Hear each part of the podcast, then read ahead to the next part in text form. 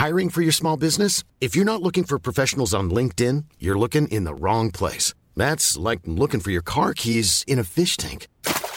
LinkedIn helps you hire professionals you can't find anywhere else, even those who aren't actively searching for a new job but might be open to the perfect role. In a given month, over 70% of LinkedIn users don't even visit other leading job sites. So start looking in the right place. With LinkedIn, you can hire professionals like a professional. Post your free job on linkedin.com slash people today.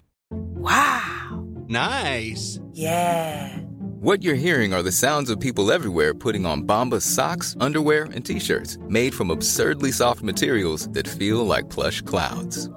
Yeah, that plush. And the best part? For every item you purchase, Bombas donates another to someone facing homelessness. Bombas. Big comfort for everyone. Go to bombas.com slash ACAST and use code ACAST for 20% off your first purchase. That's bombas.com slash ACAST. Code ACAST. I'm Mark Bouris, and this is Straight Talk. Welcome to Straight Talk, mate. Thanks for having me, Mark. Please welcome the lovely Eric Bana, everybody. Shall we? You're in the hot seat. I, I can feel it. One thing that comes straight to my mind is Chopper. Like, it was amazing. How do you get yourself into that role? When I read something or someone approaches me for a job, I know straight away, instinctively, whether I feel as though I can become that person. If I don't get that response, I'm out. With Chopper, I, for some reason, just immediately felt like I could become him. That's my favourite part of the job is going away and learning and doing the research so that then when I walk on set, I'm prepared. Do you have an AFL team? Me, Collingwood, sorry. I know, I know, I know, I know, but it doesn't matter. Only because I'm mate of Eddie's, and I've been mates with Eddie's for years. But for you, I'm happy to make changes. Mark. Eric Bana, welcome to Straight Talk, mate. Thanks for having me, Mark. You're in the hot seat. I, I can feel it. You're actually doing a lot of promo at the moment for the new, the second series of Dry. Yeah. How's that been? Uh, it's been received really well so far. So um, yeah, we're we're excited and we're excited to take it out to the public. You know, we were meant to release the film back in August, as you know, but because of the strike, we held on to it because we couldn't do any of this sort of stuff. Uh, and we think it's really important because Australian films need the leg up. You know, it's um competitive marketplace, and you can't just put a film out there and hope it does well. Is it unusual for the lead actor to be on the hustings, like out there pro- promoing and pushing? Is that unusual, or is that, or would that happen in the US? Because I wouldn't have any idea. Yeah, I mean, it is. We're kind of contractually, um, you know, uh, have to do some press when we when we do films, but it, then it depends on how involved you are with the project. I'm a producer on on these films, so I'm obviously highly motivated to to get the best possible result for the film. And I love the love the films and the people I'm working with. So for me, especially with a film like this, to give it its best chance, you, you, you're going the extra mile for sure. So it's important for you, I guess, is what you're saying. Like you, you're putting that uh, sort of Aussie shoulder behind the wheel type deal. You know, stuff being a superstar. I'm going to make it work. Yeah, and I think the Australian public's different. Our media landscape's a bit different. Like when I promote films in America, I remember the first few times I went on big junkets, I'd say to my publicist, "Where's the radio?" And she's like, "What do you mean?" So, "Where's all the radio?" She's like, "Are you prepared to do radio?" I said, "Yeah, isn't radio huge?" Because you know that culture in Australia, like radio is massive. If you Yeah. don't do radio in Australia, your, your product would be dead pretty much if you just relied on television. So the markets are a little bit a little bit different, but um, yeah, I, I enjoy it. I, I enjoy it when I'm when I get the energy up for it. I don't do it that often, so I, I can I can you know put my mind to it when the time comes. You mind if I just uh, quickly sort of scratch around Eric Bana a little bit? Yeah. Where were you born? I was born in in Melbourne. Yep. In uh, a place called Malvern.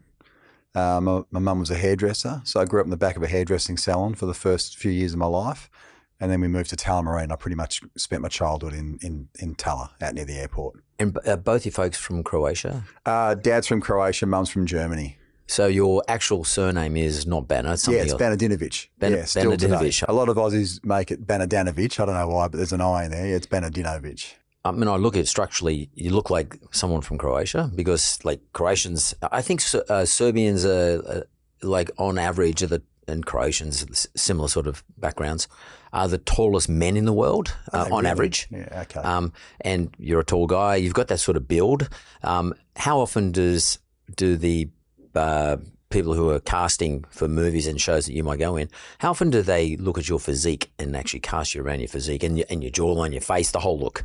Well, I'll never know. I never asked the question. Um, I think I've been I've been quite lucky that that my look can kind of go both ways. You know, like if you look at some of the films that I've I've been in, I've been able to go sort of European and I've been able to go non-European. So um, I never overthought it, to be honest, but there, there's a certain physicality you can't get away from, you know. So there's always going to be a bent, you know, in terms of the stuff that you're offered. It would be very easy for me to have done nothing but very, very physical films, which doesn't interest me. So you have to work consciously to not not play against that, but to just kind of temper temper that. Yeah, because I mean, I, I mean, I, one thing that comes straight to my mind is Chopper. Um, you put a lot of weight on for, for relatively speaking Yeah. in terms of how you're sitting here today, but you put a lot of weight on for Chopper. Probably a lot younger too. You were younger. Yeah. Um, my God, you looked exactly like him though. Thanks, mate. I'm Yeah, serious. yeah, yeah. And and you actually came across like him too. Yeah. Like it was amazing. Uh, how is that? I, I don't know anything about acting, but is that called method acting? What is that? How, how- did you spend time with the dude to find out how he was? I, I don't know. I, I don't like to put the label method acting on it because then I'd, I'd find out that, you know, it's not method acting or it is. So I just go with what works for me. Um, and what works for me, first of all, is having a lot of time to prep. Like you can't call me and say we're filming next month. I'm going to pass on that project. Like I need things to marinate up here for as long as possible. Secondly, I have to respond immediately. Like when I read something or someone approaches me for a job, I know straight away instinctively whether I feel as though I can become that person. And if it's if it's a no, it's a no. It doesn't matter what the project is, who's in it, who's directing it, how much it is. If I don't get that response, I'm out. With Chopper, I for some reason just immediately felt like I could become him, even before I'd started doing any research. And there wasn't a lot of material on him available at the time, but I'd seen a couple of interviews. So it was just a lot of research, mate. And and we we were ready. To, we were getting close to start filming. We were in in early stages of pre-production. The film got postponed because of the Elle McFeast interview years ago, when Chopper went on air slightly drunk and told stories. So I had that worked in my favour because it meant it gave me about another twelve months to prepare. So it was a combination of things: reading everything I cu- I could, watching everything I could, spending time with him. Um, Andrew, the director, and I went down to Tassie and hung out with him for a few days. Um, and and then trying to come up with a version in my head that that would work on screen because you know doing an impersonation is not enough like it has to be believable has to be something else so a lot of it's just up here and i can't explain everything that goes on up there Impersonations, it, it, it's you're right. It's not enough. Otherwise, it probably doesn't come across quite good enough, like in terms of excellence. Impersonation is quite, it's quite interesting in that uh, when I was reading somewhere that when you're a kid, a little kid, you did impersonations. Whether or not it's true or not, I don't know. But like just to get a laugh, perhaps, or maybe get an audience. Like uh, impersonation, is that something you know you you're good at? Like in terms of impersonations, like um, uh, how you physically stand, how you speak, the lang- the sound of your language, the accent in your language, you know, the intonations and all that sort of stuff. Is that something that you you, you love doing? You've always yeah loved doing. it's something that comes naturally and my son has it as well which is really funny to to see that being passed down it's just it's not something i've taught him it's just in him like straight away um, so I did it as a kid. I probably used it to get out of trouble mainly, you know, to get in trouble at school and then get out of trouble at school. I occasionally would have teachers come up to me on the slide and say, "Hey, could you do? I heard you do a good Mister So and So. Could you could you do it for me?" Serious? Oh yeah, yeah, yeah, yeah. Wow. so I love that. um, and my grandfather uh, was very encouraging of it. And then I grew up, you know, watching a lot of TV as a kid and watching a lot of American shows and British shows and just trying to do the different accents and stuff. So it was something I was doing without really being overly conscious of, without knowing that it was, you know, kind of good training for for the future. So when you, given that you know, that's something you, that's a skill you have, it's a thing you enjoy, it's something you grew up doing. When you got to go and play a, a role like Hector, for example, in Troy, which by the way, I, I, I was, I'm always been upset that Hector gets nailed. Yeah, me too. Um, seriously, like he's like a f- fucking superhero. Like you know, like he's the best fighter for Troy's God, and he gets nailed unfairly. I thought, I thought anyway. But when you go to take that role on, does do you then sort of put yourself into the mindset of someone like uh, that, how you would interpret how Hector is or was, because obviously you don't see Chopper. Chopper's alive, he's around. Hector's been gone for a long, long time.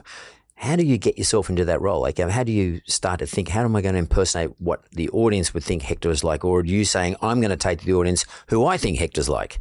Yeah, it's a combination of everything. So, you know, talk with the director, go to the source material, look at the script. And then for Hector, it was really just just primarily for me about just pure leadership, like leadership, like a man leading an army and and the army loving him, you know, being being the ultimate you know, type A warrior who had a heart as well. He just seemed, when I read the script, I thought there's something about him. It's not just type A, you know, rah, rah, rah.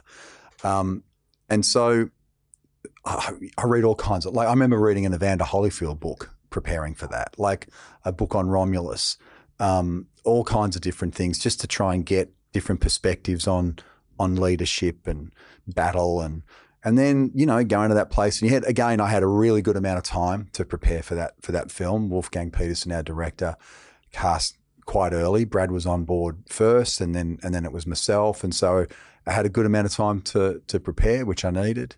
A lot of horse riding, a lot of fighting. Um, and Are you doing that?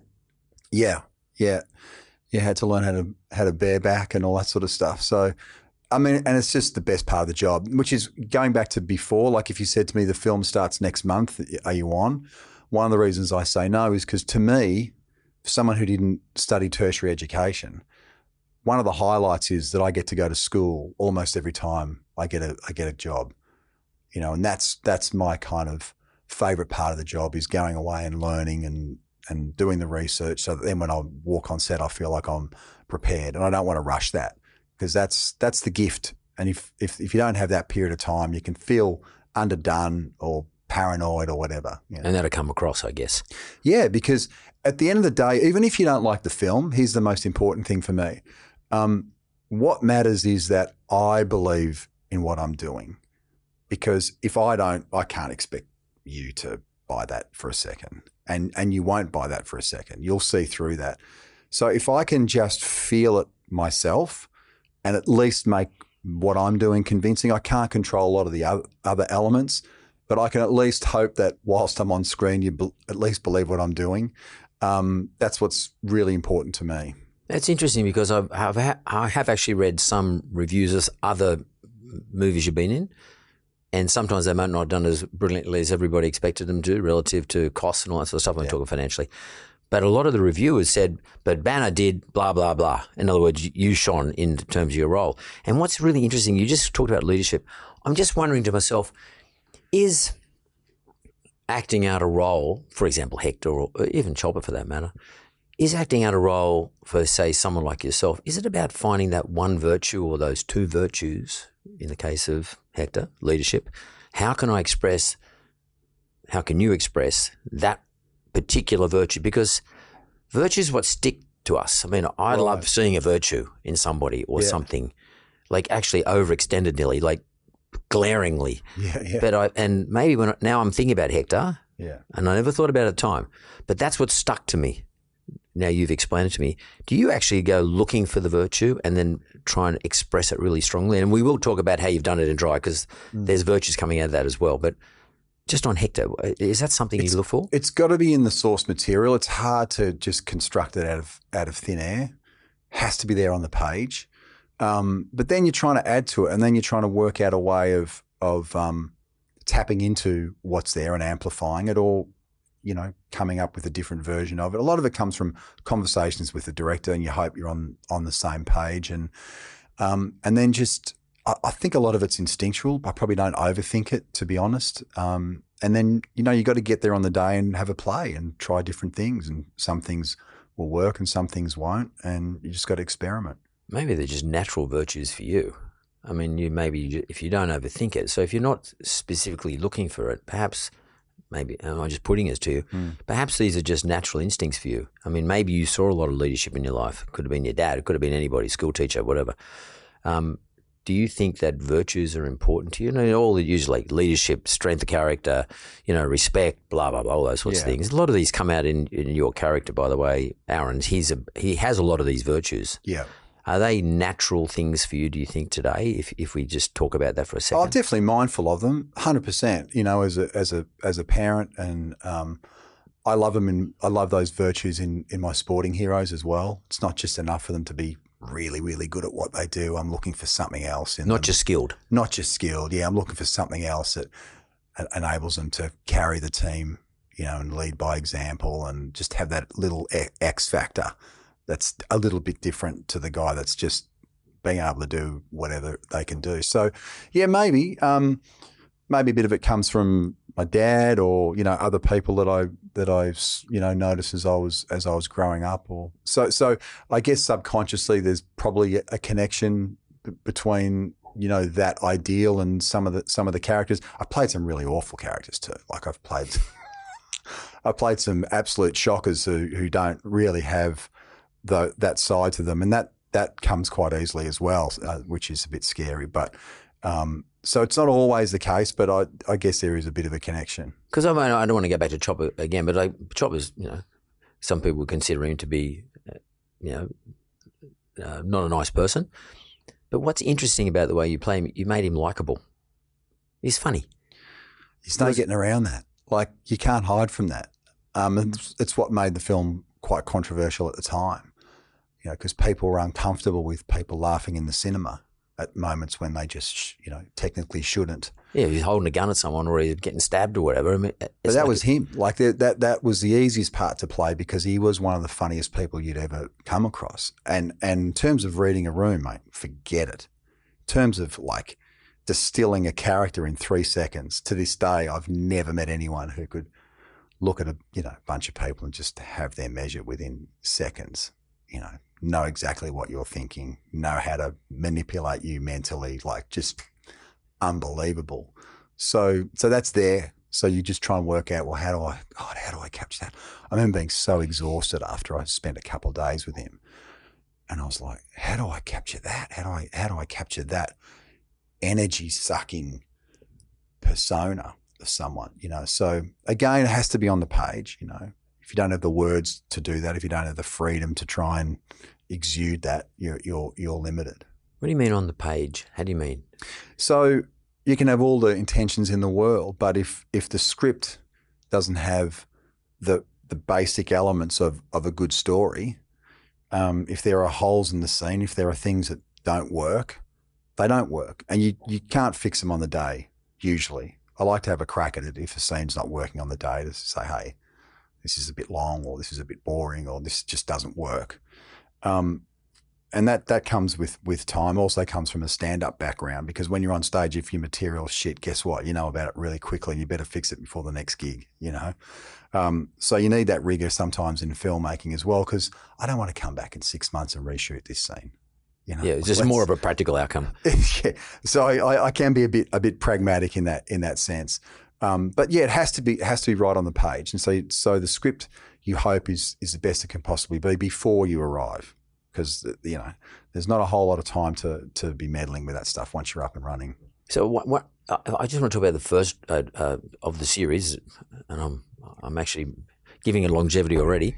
Um, but we'll go back to the first dry of Yeah. the fir- very first show. Um, and I want to ask you, and I, I don't know how this works, but it says you're a producer, or a co-producer. Yeah. What does that actually mean? I mean, you actually telling people how you want the scene to look, or what does it mean? So it means rather than just turn up as an actor and, and do the job, you're involved in in every element. So you're involved in helping putting the financing together, having meetings about all that sort of stuff. You're involved in making decisions on heads of production, who who's going to be your cinematographer, who's going to be in all those different departments. You're having conversations with the director about that. Casting?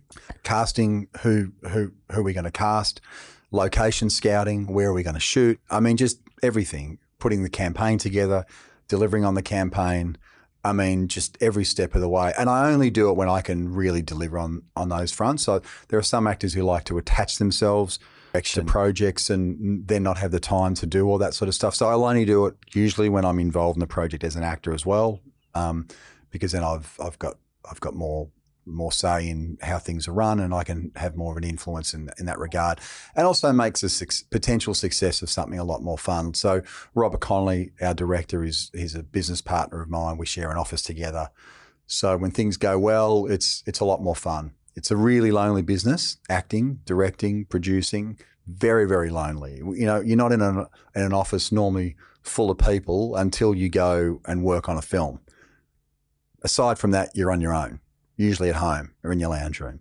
So Rob and I paired up together about 15 years ago and got an office together, and we just kind of like lean on each other. We don't have a formal structure. We never said, hey, we're going to make these things together. We met whilst working on a film, Romulus, my father, and we just went, I think you're a good bloke. Let's share an office together, you know, and just share all the good and bad, you know, and no pressure to work together, by the way. No pressure whatsoever. You go to your thing, I do my thing. Let's share a sink and see what happens, you know. And um, and then we end up we've done four or five films together now, still with no formal structure. He seems to me like I, I've done a little bit of research on him, but he seems to me someone who's um, really passionate about the Australian scene. He is extraordinarily yeah. passionate about Australian scene, nearly nearly exclusive exclusively so, and which I like.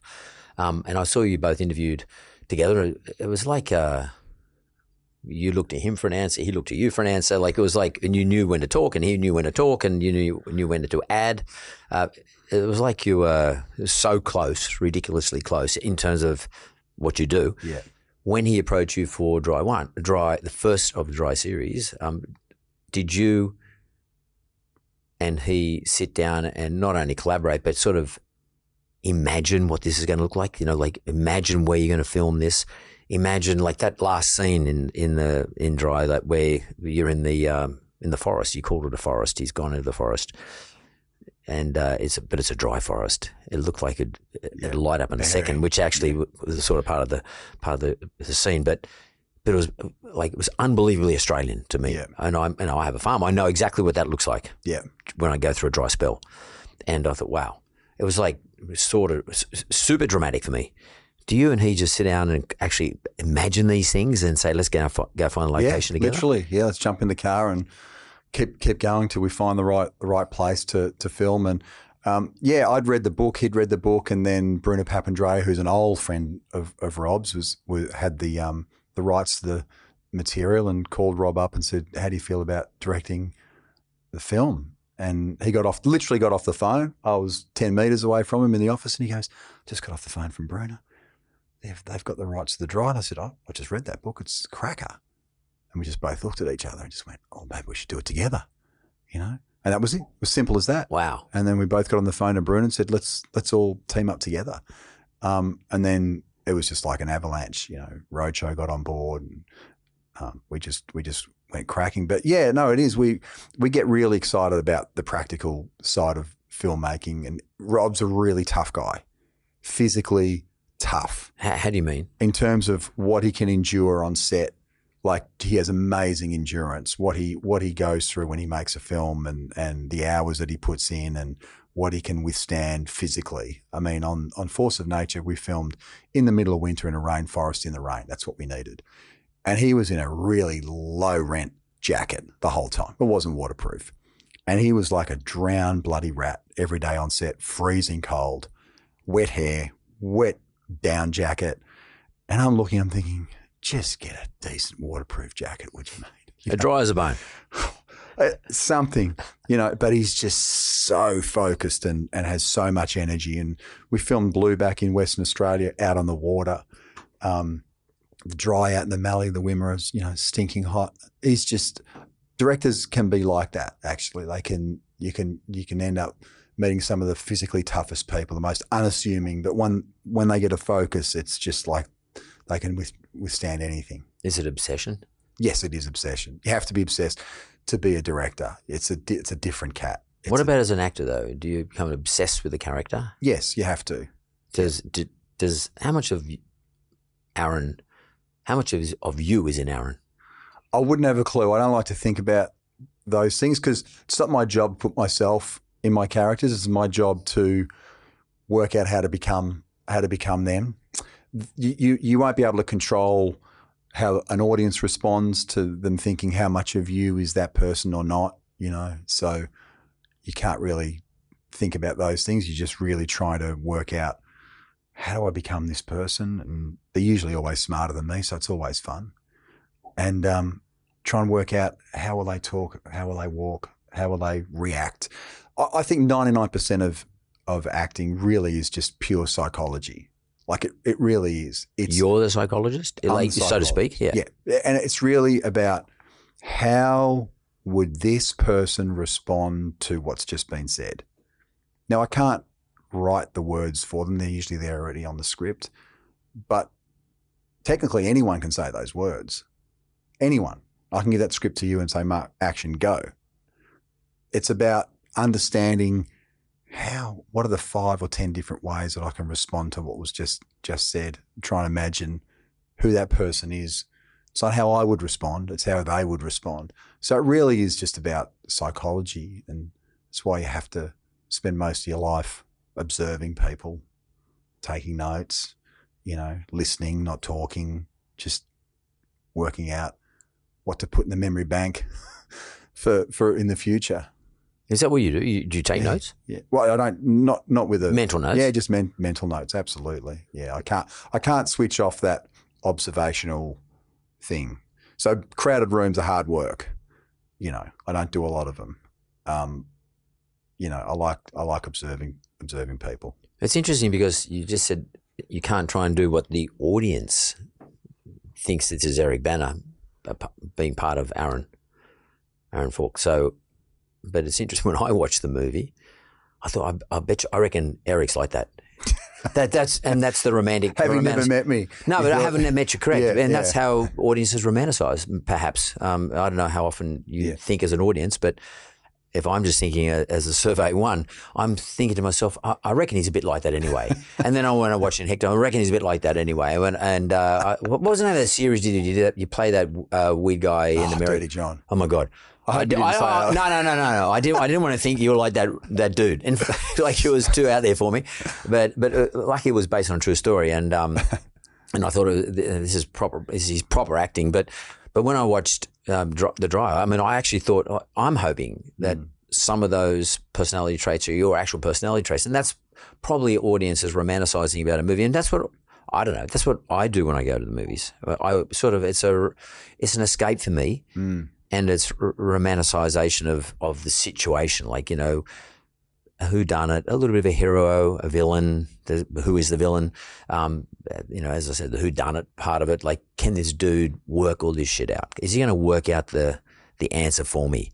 And I mean, in the first in the first uh, of the series of Dry, you actually you kept wrong footing me, but towards the end, I started getting a few, started narrowing down the outcomes. And Did you get it in the end? I, Did you work I- I did, I did. I, Really? did. I did. I mean, because I, got I'm a bit. Impressed. I tell you what gave me away, or gave it away, gave it to me was the um, his wife when she when uh, she got cut off by him. She was about to tell you something, about to tell Aaron something about um, why she's so scared about her home, and Yes. that that and and he come walking in and he cut he cut her off.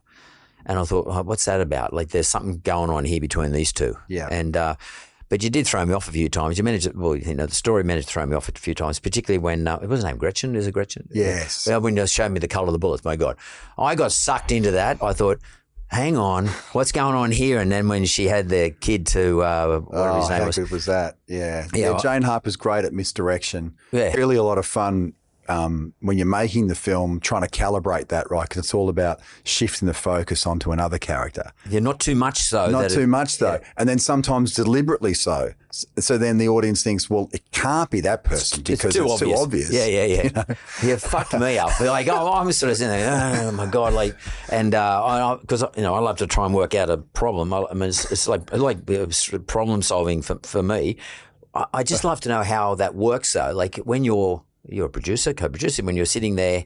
And this gets presented from the, the, the person who wrote the book, or you're looking at the book and you know the storyline do you all, guys all sit down and say, uh, "This is how we're going to um, play that part"? You know, let's make it obvious or make it not make it obvious. Let's we're going to sort of not manipulate the audience, but play with the audience a bit. Yeah, for sure. And then you know you've got the benefit of the edit, where things really come come together, and that's when you can really start to manipulate and calibrate even performances to a certain degree. You know, we'll go with this take instead of that take because we we want to tone that down. We want to amplify the villainous nature of that person or whatever.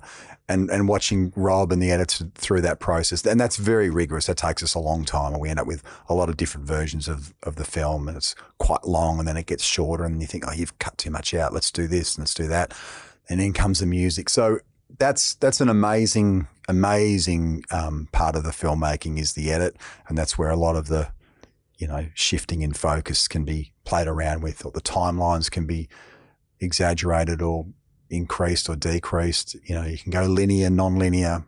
Um, there's almost too too much choice, too much choice when you get into into an edit suite. The cutting room, the edit, is probably one of the unsung heroes of a good movie. Hundred percent, Um, genius. be- because there's so many versions you got to adopt. You know, and you've got to cut it down to what, an hour and a half or whatever it is. Yeah. just- Like, let's just give me one. How much film would you actually do? Like hundreds of hours, hundreds and hundreds of hours, or what were we looking at? Probably Which- not. Probably not hundreds. At um, a two-hour film, there'd be at least. Oh, there'd have to be at least ten or fifteen hours, or maybe twenty, depending on how many takes. But I can tell you this: the first cut is never great. It's never great. If you showed people a first cut of a film, and you try to release it, Not going to the movies. Not, not going to the movies. we're not. We're not there yet. You know. So it is. It is a. It is a. It is an art form, and I take my hat off to editors. They do beautiful work, and they do it in a way that you just. Sometimes between the third cut and the fourth cut, there'll be tiny changes, and it will feel like a completely different film, and you can't even put your finger on. If it wasn't your note, and you didn't see what, what the notes were, and you watch it, you're like, what did you bastards just change? What did you change? Because it just feels different. And it's not until they tell you, you go, oh, okay, okay. It's just little trims here and there can make all the difference. It's like imagine you go and see a stand up comedian and you change their timing even slightly, rem- remove a few jokes. It's a completely different show. and expressions. Expressions, intonations. So that's what an editor has the ability to do. And a great editor, it's just, and that's why a lot of great filmmakers form a partnership with cinematographers or editors. And they just keep working together because they have a shorthand or they just think this guy gets my work. You know, it's, there's a workflow there. In the collaboration with you said, I do, I do want to talk about cinematography. Um, in the in the in the, in the first of the series of, of the of the dry series, um, how important was in terms of your collaboration with Rob Connolly? Um, how important was the cine, cinematography relative to showcasing Australia? Yeah. Was that an issue? Was that something in your mind? Let's get this we, out there. Yeah, no, we we really our responsibility is to look when someone reads a book, they're their greatest director. They have already directed the film in their head. And in some ways you can't beat that because it's their version of what they've read. Our job is to take the book, interpret it, adapt it, and go, what's the greatest cinematic version we can possibly do of this? What's the and so Rob's always thinking large scale, large scale. We're trying to get people to go to the cinema to watch our films. We don't want them to sit around and wait for them to pop up on, you know, um, free to air or Netflix or wherever it's going to end up down down the pipeline. We want them to go to the cinema, and we're making conscious decisions in terms of equipment and how we shoot, sound, everything, so that you go and see these films in the cinema. So. Yeah, your cinematographer, your style of filming, what lenses you're using, your locate. I mean, it's hugely important, hugely important. And then the the offshoot of that is people from overseas. So you go, well, this is a bit different. Yeah. I haven't been to that place before. And for the dry, we were really determined that it was it was the Australia that you and I know in, intimately. It's not tumbleweeds out in the desert, the kind of caricature Australia. It's the Australia that we go, yeah, that's an Australian country town. Yeah, it was interesting you said that because I kept looking at the silos and I kept thinking to myself, and in a few of the scenes where there was fields, I was trying to work out was it wheat or what what it was. Yeah, it was wheat wheat, fields, yeah. and I was trying to work out was it so dry that the wheat was no good. And I was, you know, you, you had a number of scenes where you could see the silos in the background, which to me is like very much r- r- regional Australia. Yeah. Um, and I'm, I kept thinking to myself, I wonder if they're full. Um, what? And then when it, it's called the dry, you know, I, I don't want to sound weird, but twice I put on pause and I got them had a drink of water. I actually felt, I felt dryness from the whole Yeah, damn thing. I, I actually got that feeling. Yeah. like no water. Well, that dry riverbed that you see at the end of the film, I, I, I remember that being such a striking image when we found that location. Like people are going to think this is fake. I mean, it looks like water has not touched this surface for, for the last 30 years. That was real. So we filmed the dry just before the drought broke, 2018, like pre COVID. And then after we filmed, we, we went the other we way. Bought, we bought the rains. Yeah, no, And totally. they had a great season, but but you could you could feel it out there, the Mallee, the Wimmera. Like you could feel the tension when we were filming out there. That what what the drought had done to those areas. Some of the towns we were in had no drinking water. A couple of times a week, a truck would come in and they would they, the locals would turn up and fill up all their containers and bottles, and off they off they go. So, yeah, it, it's it it's it's just ingrained in the in the cinematography is that dryness. I actually found a, a, a deep beauty, irrespective of the fact that it looked like it was drought ridden, which it was. Late that during that period, I mean, the rains came about twenty, but we you know we had the mad bushfires up in around nineteen. Um, and I mean, being a farmer, I know what it was like. I mean, my property was totally dry, had um, you know everything was turned brown on my joint. But I found a great beauty, especially when there was one scene where you were walking in the creek. It was dry. Just the difference between your height and and I, I kept looking how high the water must have been when it was full. I, just, back in the I thought, day, what the hell? Yeah, Where's the water gone? yeah. And how could it be so? It, it gorged a big hole out of the joint, and you're and just the relativity.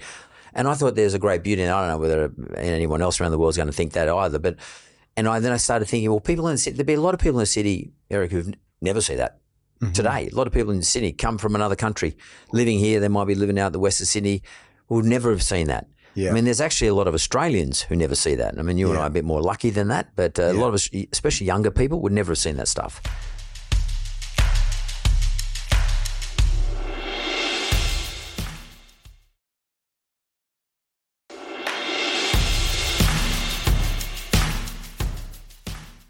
Yeah, absolutely. And we do it as well in, in Force of Nature. So it's a completely different landscape. It's it's this incredible subtropical, um, a lot of ferns, just in, incredibly lush bush. Again, completely different to how foreigners would would picture Australian bush. It's not it's not scrubby. It's not just simply eucalyptus. It's ferns and lush. Like it's just it's like rainforesty. rainforesty. It's just stuff everywhere. Leeches. They're just just wet. Really, Oh, you got really. leeches in it? Ah, oh god, You've got to have leeches. That's. Australian. No, we had, in real life we had leeches. We had to keep them off the bloody camera. but- Serious? oh yeah, That's cool. yeah. I think they are cool, mate. No, I no. I mean I've that. got a lot of respect for them. Heat seeking, you know, like drop down out of the tree, inject you with something so you don't know they're there, suck your blood, and then off they go. But they seal it up, seal you, seal you off Seal before you they go.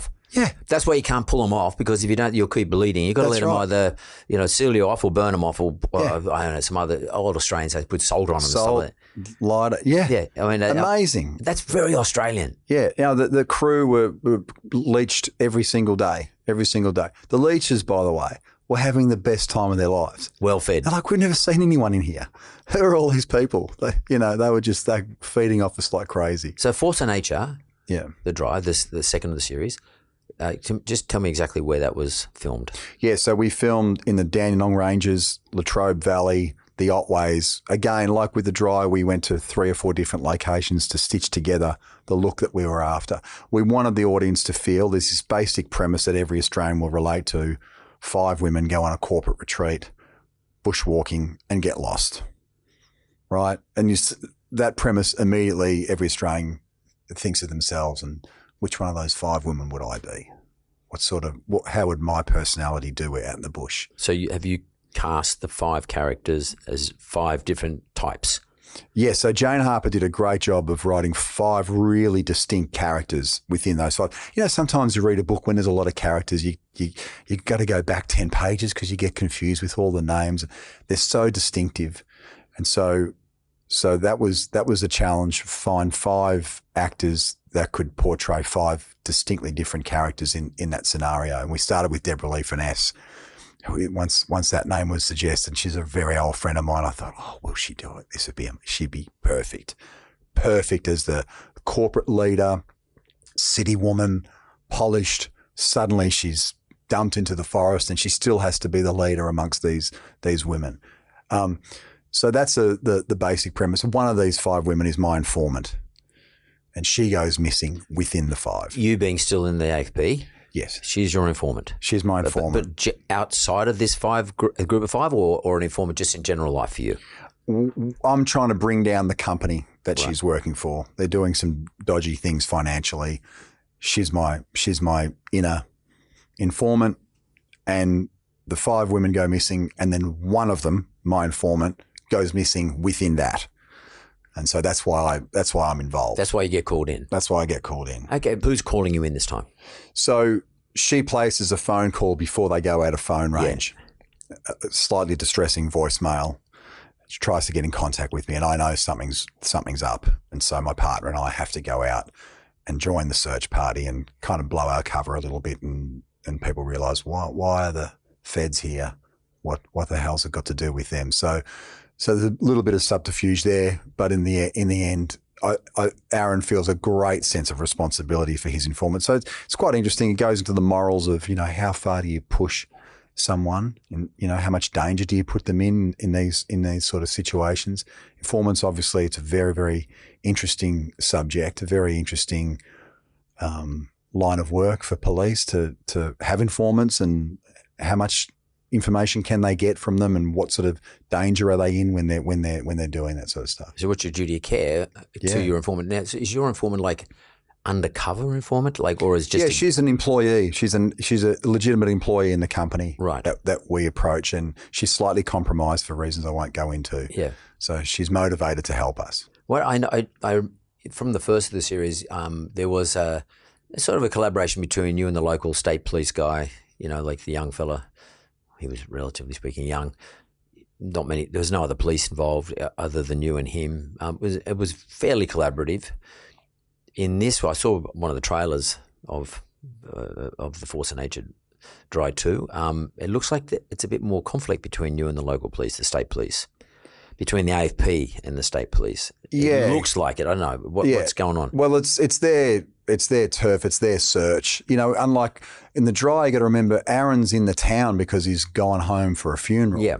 like he's not there to work. He's it's a completely different um, scenario for him, and then things happen, and he gets kind of dragged into trying to work something out. In this case, it's just purely professional, and it goes the other way, and it's that professional involvement that makes it more personal for him in the end. So it's kind of almost the reverse of, of what we had in the dry in some ways. So is and is Aaron? Aaron had a lot of personal reasons to get involved in the first of the series. Yeah, there's a lot of personal stuff, Yeah. um, particularly in relation to what happened when when uh, uh, I think it was her name Elise. Young Ellie. Ellie, Yeah. that's it. Yeah. Ellie, Ellie, Ellie. Well, Yeah. She she drowned, but uh, we, you know, I was hanging out to find out what the hell happened. Right to the end, um, I got a bit nervous. I thought you're not going to tell me, and uh, I thought, oh my God, they're going to leave this open. I'm glad you took me to the final conclusion of it all. But um, what I didn't, I got a bit upset you didn't go and belt the old man. Um, but uh, don't matter. There were notes for that. Yeah, like no, I thought, the my God, American it's going to happen for sure. Because I remember seeing, you know, you, you know, you were a bit roughed up and it was on. But, but irrespective of that, um, this in Force of Nature, is Aaron the same personality, the same character? I mean, is that he he's fairly um, staunch, doesn't say much. He, he's not um, overly noisy, loud. He's not a like a funny character. He's Yeah. pretty serious. Are you Yeah. the same character? Yeah, he's he's probably you can see a little bit of damage from our first storyline. It is standalone, so we didn't we wanted to make sure that people who hadn't seen the dry can still just enjoy Yep. this film as a standalone. Um, but you can see that that the work is taking its toll on him, and it's interesting. Like I was I was talking to um, some people, and by the time a Fed gets to this age of like fifty mid fifties, like it's that's a that's a that's a massive pension waiting for him. Like it's a long time in the in in the in the force. Totally. You know, so it's quite that's considered a very very experienced seasoned. It's quite shocking for me to consider that. You know, I'm like, oh, is that old? Is it like not old, but like it's it's a really senior. In the cops, it is. Yeah, yeah, yeah. So um, he's he's he's coming to grips with with with all that for sure. So, uh, is he looking at his own aging process and where he sits? Is he starting to question anything about himself? Oh, everything. Absolutely everything. Yes, and Jacqueline McKenzie's character, he's his his co-worker and kind of like his boss, does an amazing job of kind of being this hard ass. Like this is what we do, and we just this is how we go about our work. And he's kind of a bit more kind of morally challenged by it all, and I think questioning a lot of the tactics and a lot of the damage that's occurred as a result of of that kind of policing. Um, so yeah, it's it's it's good for us because it gives us great material, and Jane Harper's embedded a lot of that psychology. Otherwise, it's just a cop trying to solve a crime, and that's boring. Yeah, yeah, You know, yeah. it's just you better have a really really good crime to try and keep an audience with that. You know. We- And I don't want to underplay something, and you know, and forgive me if I'm um, sounding crude, but who done it's it's not a thing that we see much of in Australia, like in terms of Australia movie scene. I can't really remember too many of them. Um, obviously, clearly, it's great English drama. English, Yeah. the, the Palmers are great at this stuff. Yeah. Um, for, but it's more. This I haven't seen the movie. I've only seen the trailer, but the previous movie I have seen. It's it's a lot more than just about a whodunit. So how would you best describe the genre of Force of Nature, for example? I describe it as a as a mystery thriller, really. And the audience, what's great about those films is the audience has a job to do, you know, and they can't help but to try and work out exactly what's going on. And it's it's slightly more engaging than a traditional drama in a way because in a drama you don't really have a job to do as an audience member other than just watch and observe and enjoy the performances and the story. But in a in a in a in this kind of who done it, it's you you can't relax into it in the same way. Our ego is such that you want to work out, I'm gonna solve it. you want to solve it, you know, and and it's very engaging. It's very very engaging. So I, I'm I'm hoping they'll be as engaged with this as they were with the first one. Well, I mean, I last, I mean, I'd, I'd seen the drive, the first drive for, a long time ago, and I watched it again last night in, in anticipation of today. And uh, I have to say thanks very much because uh, you're right. I was engaged, got too engaged, and um, I watched it till about ten o'clock. I watched it to the end, t- ten o'clock last night, and I couldn't get to sleep till bloody midnight, which is the reason I'm feeling pretty ordinary this morning. I went, um, I had to go to jujitsu this morning. I go to jujitsu every Thursday morning, and I went to jujitsu this morning, and I was crap. I got beaten up. Sorry, and mate. it's only because I didn't get enough fucking sleep.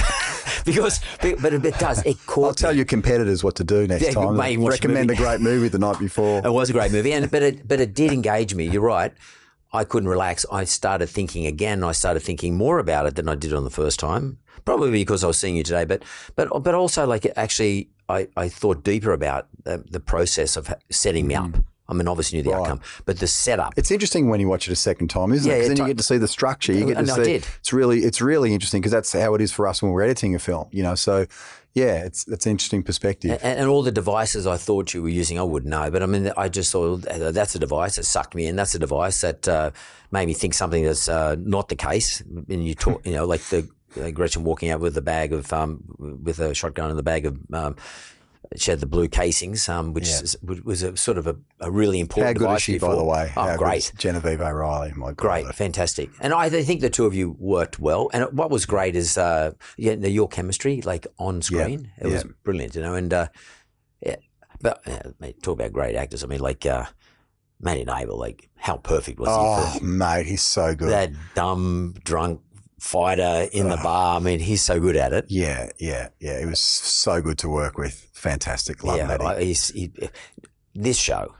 it's the opposite in terms of cinematography. I don't mean in quality, but in terms of what you are filming. You talked about filming a subtropical sort of rainforesty type thing, but there seems to be a lot of juxtaposition between, on the trailer that I saw, the city and the rainforest.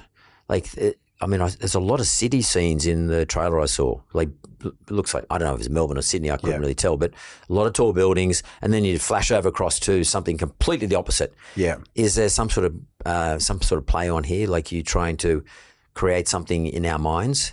Well, like it's what Jane Harper does so well. She she makes the landscape a central a central character. So I guess juxtaposing um, big Australian city, and also it's kind of fun to just present that kind of gritty urban image for overseas audiences as well. You know, because we don't see Australian cities that much in in films. No.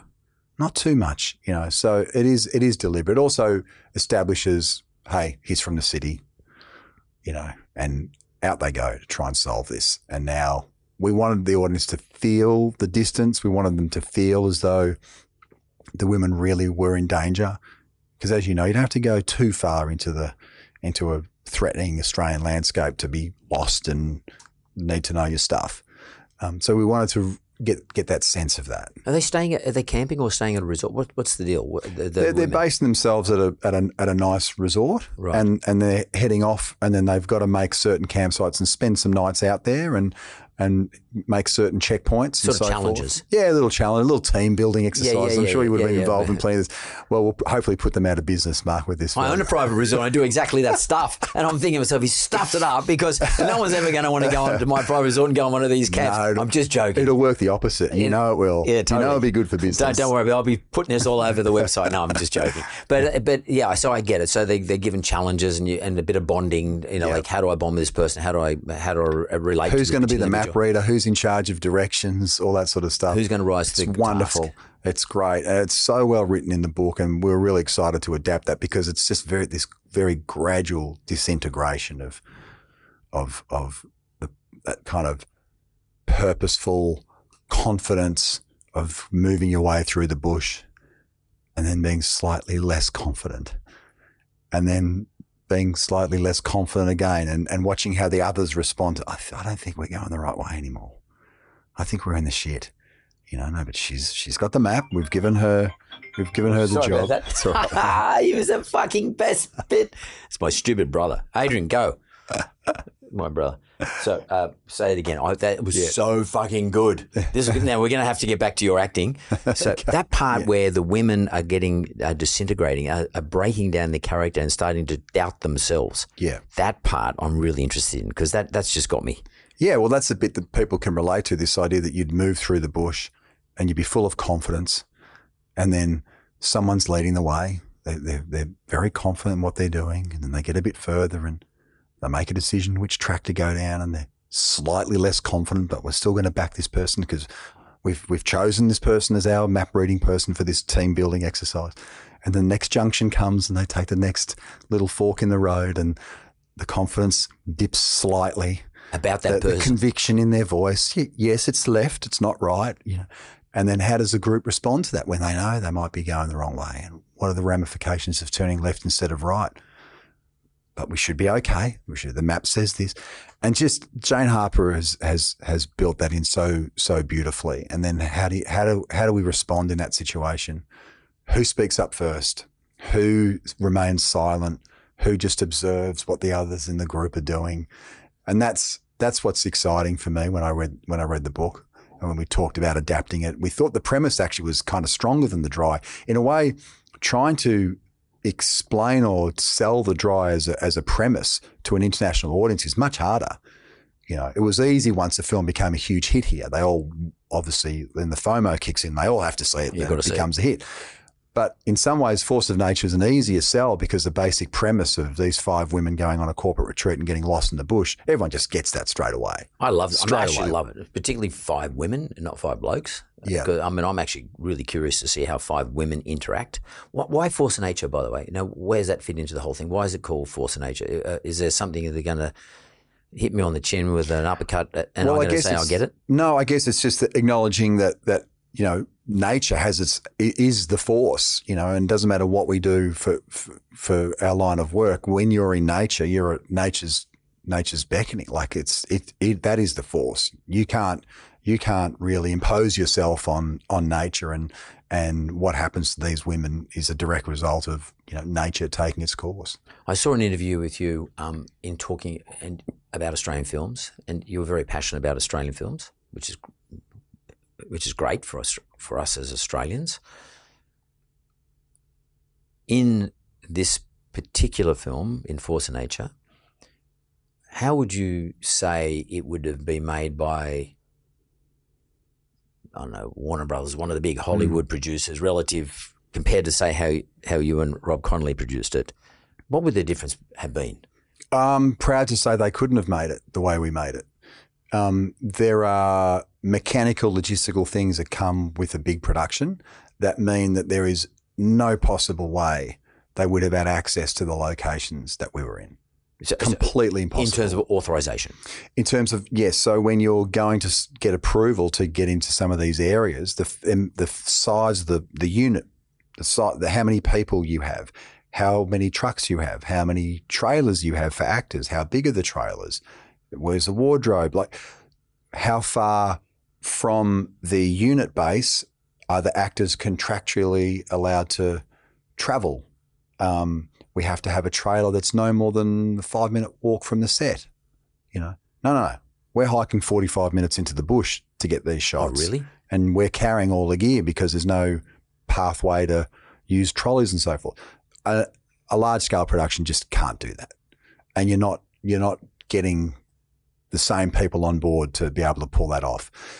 They probably wouldn't have got permission to film where we filmed. You know, we have a local reputation. We we we're a stakeholder. We have a track record. Um, we're not just we're not just choppering in with a clipboard and asking, can we just dump 200 people here and don't worry, we'll clean up afterwards. So um, there's a trust exercise there. So they just the, the stuff that's on camera that would only be available to to us, and and we as cast and crew have to make sacrifices to get into those locations, which we were all prepared to do. So it was made very very clear when we assembled our crew in particular. This is where we're going. It's going to be really tough. There are no creature comforts. It's porta potties. It's sandwiches on your lap, um, and there's there's no comforts until the end of the day when you get back into your car. You're driving in in the dark and you're driving out in the dark and you're hiking in by torch and you're coming out by torch. Wow. So I, I, have never been on a big a big film where that where that happens. Um, a lot of the stuff would have been done on a sound stage. There's one one one day where I turned up where we'd built this beautiful hut that looked like it'd been there for 50 years in the middle of the bush, and I thought we really need to get out there that we're here because if this was an American film, this would be on a soundstage and the greens department would have built this because it looks too bloody good. like it looks fake. It looks like the denseness of the ferns and the overgrown nature of everything. It just, is it real? You know, so that works in our favor. So, uh, I, if I was to ask you, just off the topic, off the movie topic for a moment, what are your have, have you got an iconic Australian movie with Australian actors filmed in Australia?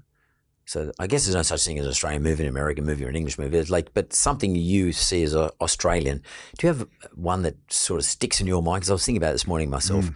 What sticks in my mind? And um, and I've got a couple, but what I would like Do to you hear mean like you. my favourite Australian Sort of film or most iconic? Some, some of there won't be one. There'll be other. Be probably two or three for different reasons. Mm. Yeah. But what, what sort of comes to you? I think one of the most original, the most influential for me was the first Mad Max. Yeah.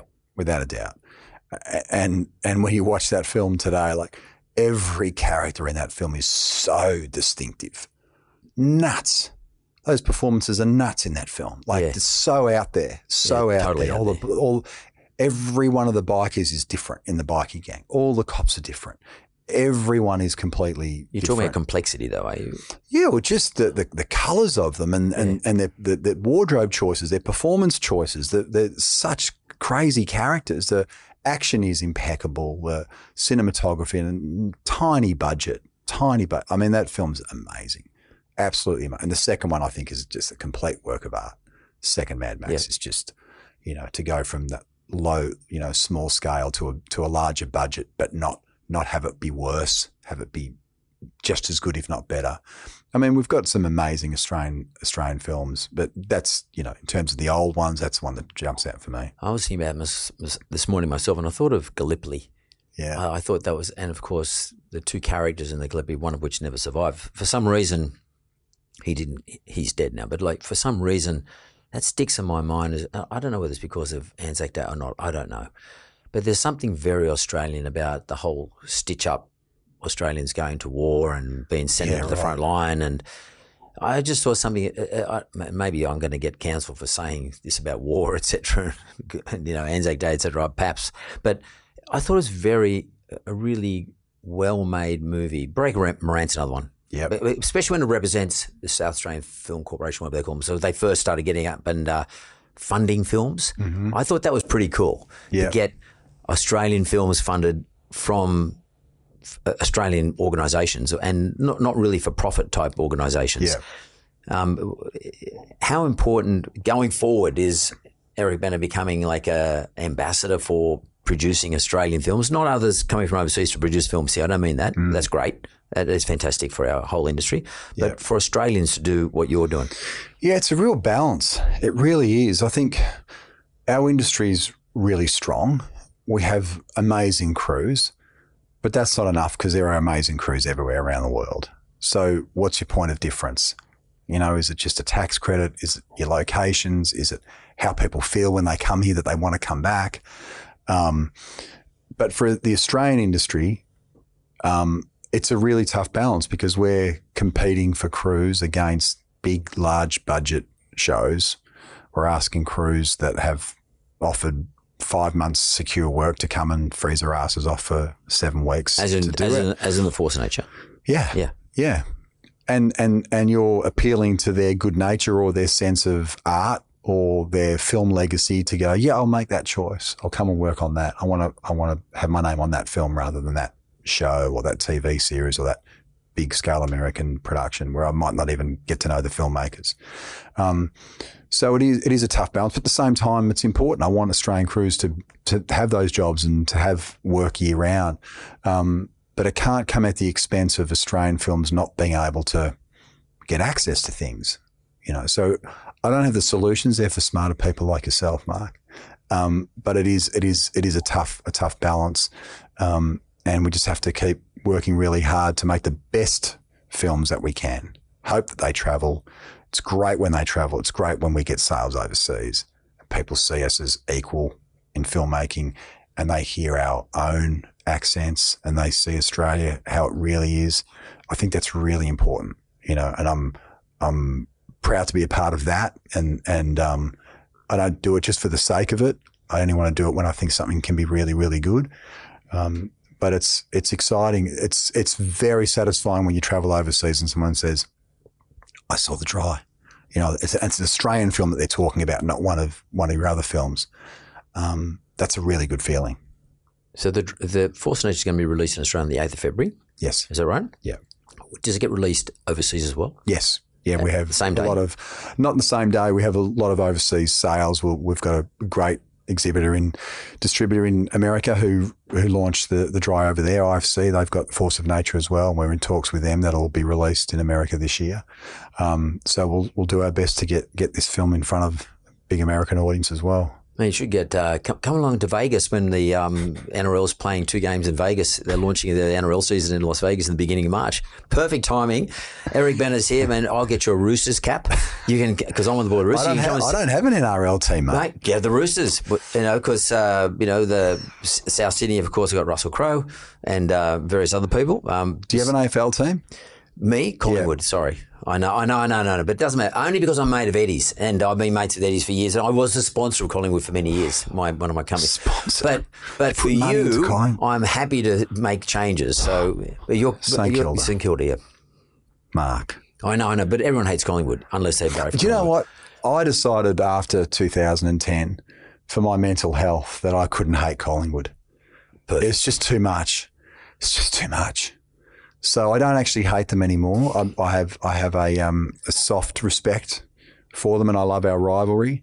Um, and yeah, Eddie did an amazing job for the club. Um, we'll get there. My boys will get there. I've never seen us win a flag. I've been to every final since Oh, I was no. born.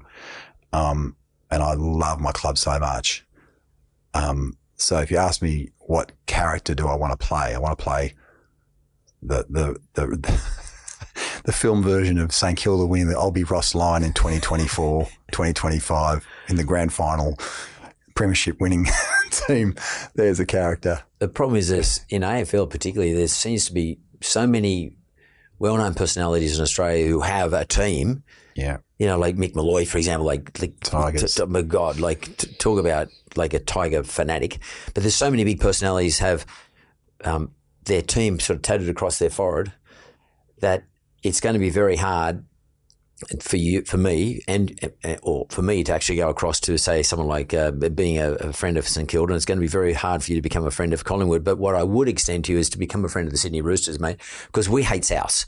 You know, um, we don't hate Russell Crowe. Although when Russell, I was at the game when Russell Crowe, when South scored a try against us, and Russell Crowe looked across at our chairman Nick Politis and he went like this, and Gladiator just finished, right, and just come on the screen, and of course uh, they do that in the Gladiator until Russell sounds like I've got to go for the Roosters. Absolutely, we would absolutely welcome, and and you know for that matter, we'd love to host you in Las Vegas to watch our game up there. We, we actually are going to Las Vegas in the beginning of March to open the season up. It's going to be the first time uh, there's been a rugby league match there. Oh wow! and we're going to be playing at the stadium where the Super Bowl final will be played as well. Wow! Um, in Vegas, and uh, and it's it's a big deal, and Australians. Is it for points or is it exhibition? Exhibition. So and and uh, play, uh, Australians are well represented in the states, largely through our actors. Largely through our actors. I mean, sure, some businessmen sort of kick a few goals there, but generally speaking, it's largely through our, our acting, your acting community, and. Uh, you know, Australia Day is coming up, and I know I don't want to get into politically sensitive areas, but generally speaking, Australia Day is a big day in, in Los Angeles for Australian actors. They get together and they have a big deal. Are you part of the Australian contingent that always stays in touch with each other in the US? Not really, no, because I've lived here my whole life. Um, and so, yes, I do have I do have a few friends who are who are actors who are based overseas, but I've never really been part of that group because I'm always I'm always here you know, and when I'm there, I'm just working my butt off for a week or two and then I'm on the plane, I'm out. So yeah, I'm a bit disconnected from that kind of, that kind of scene or that kind of, kind of group. Um, but that's okay. Yeah, it's a different thing for me over here. And so is who? Um, final question to you. Yeah. Who's Eric Bana when he's not on a film set in Australia or wherever for that matter? What's he do during it? Like, is he father, husband, obviously, kids? What, what are you doing? What do you do? Like, how, how's your life run? Um, I'd almost call myself a full time motorcyclist. That's embarrassing. Um, uh, I like my downtime, mate. I'm probably very different to a lot of the guests that you you have on. Um, I really like time is I feel like the biggest flex, like just the the the biggest thing.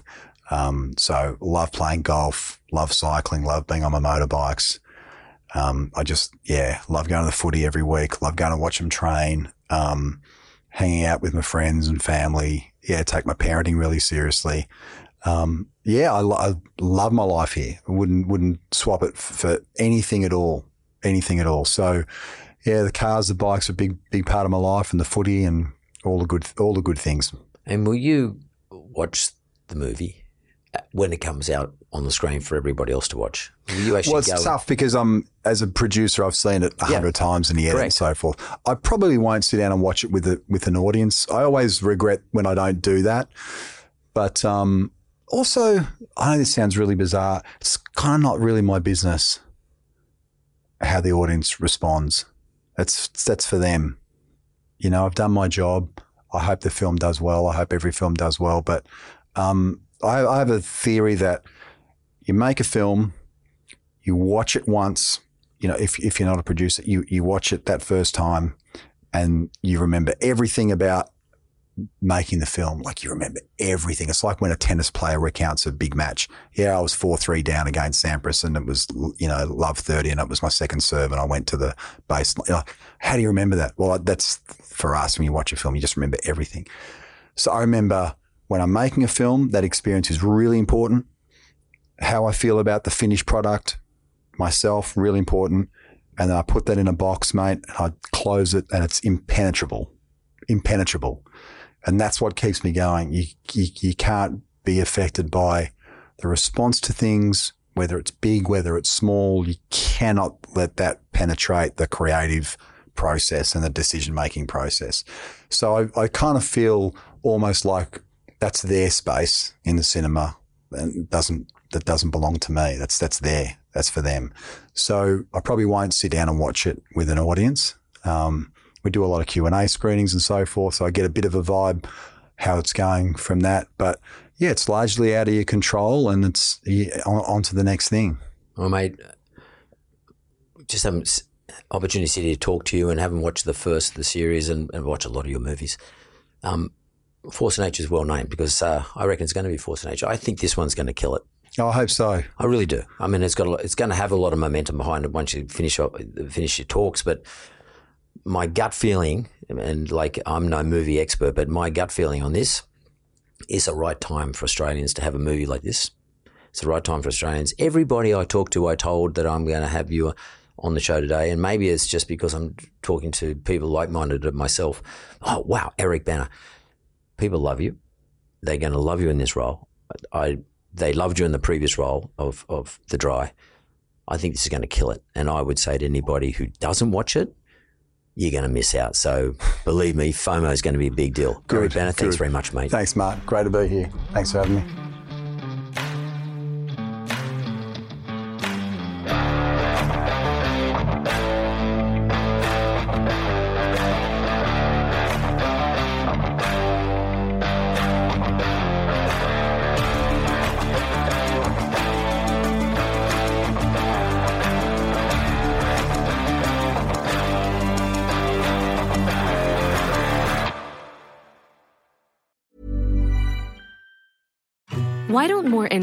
Formula companies use organic, grass fed whole milk instead of skim?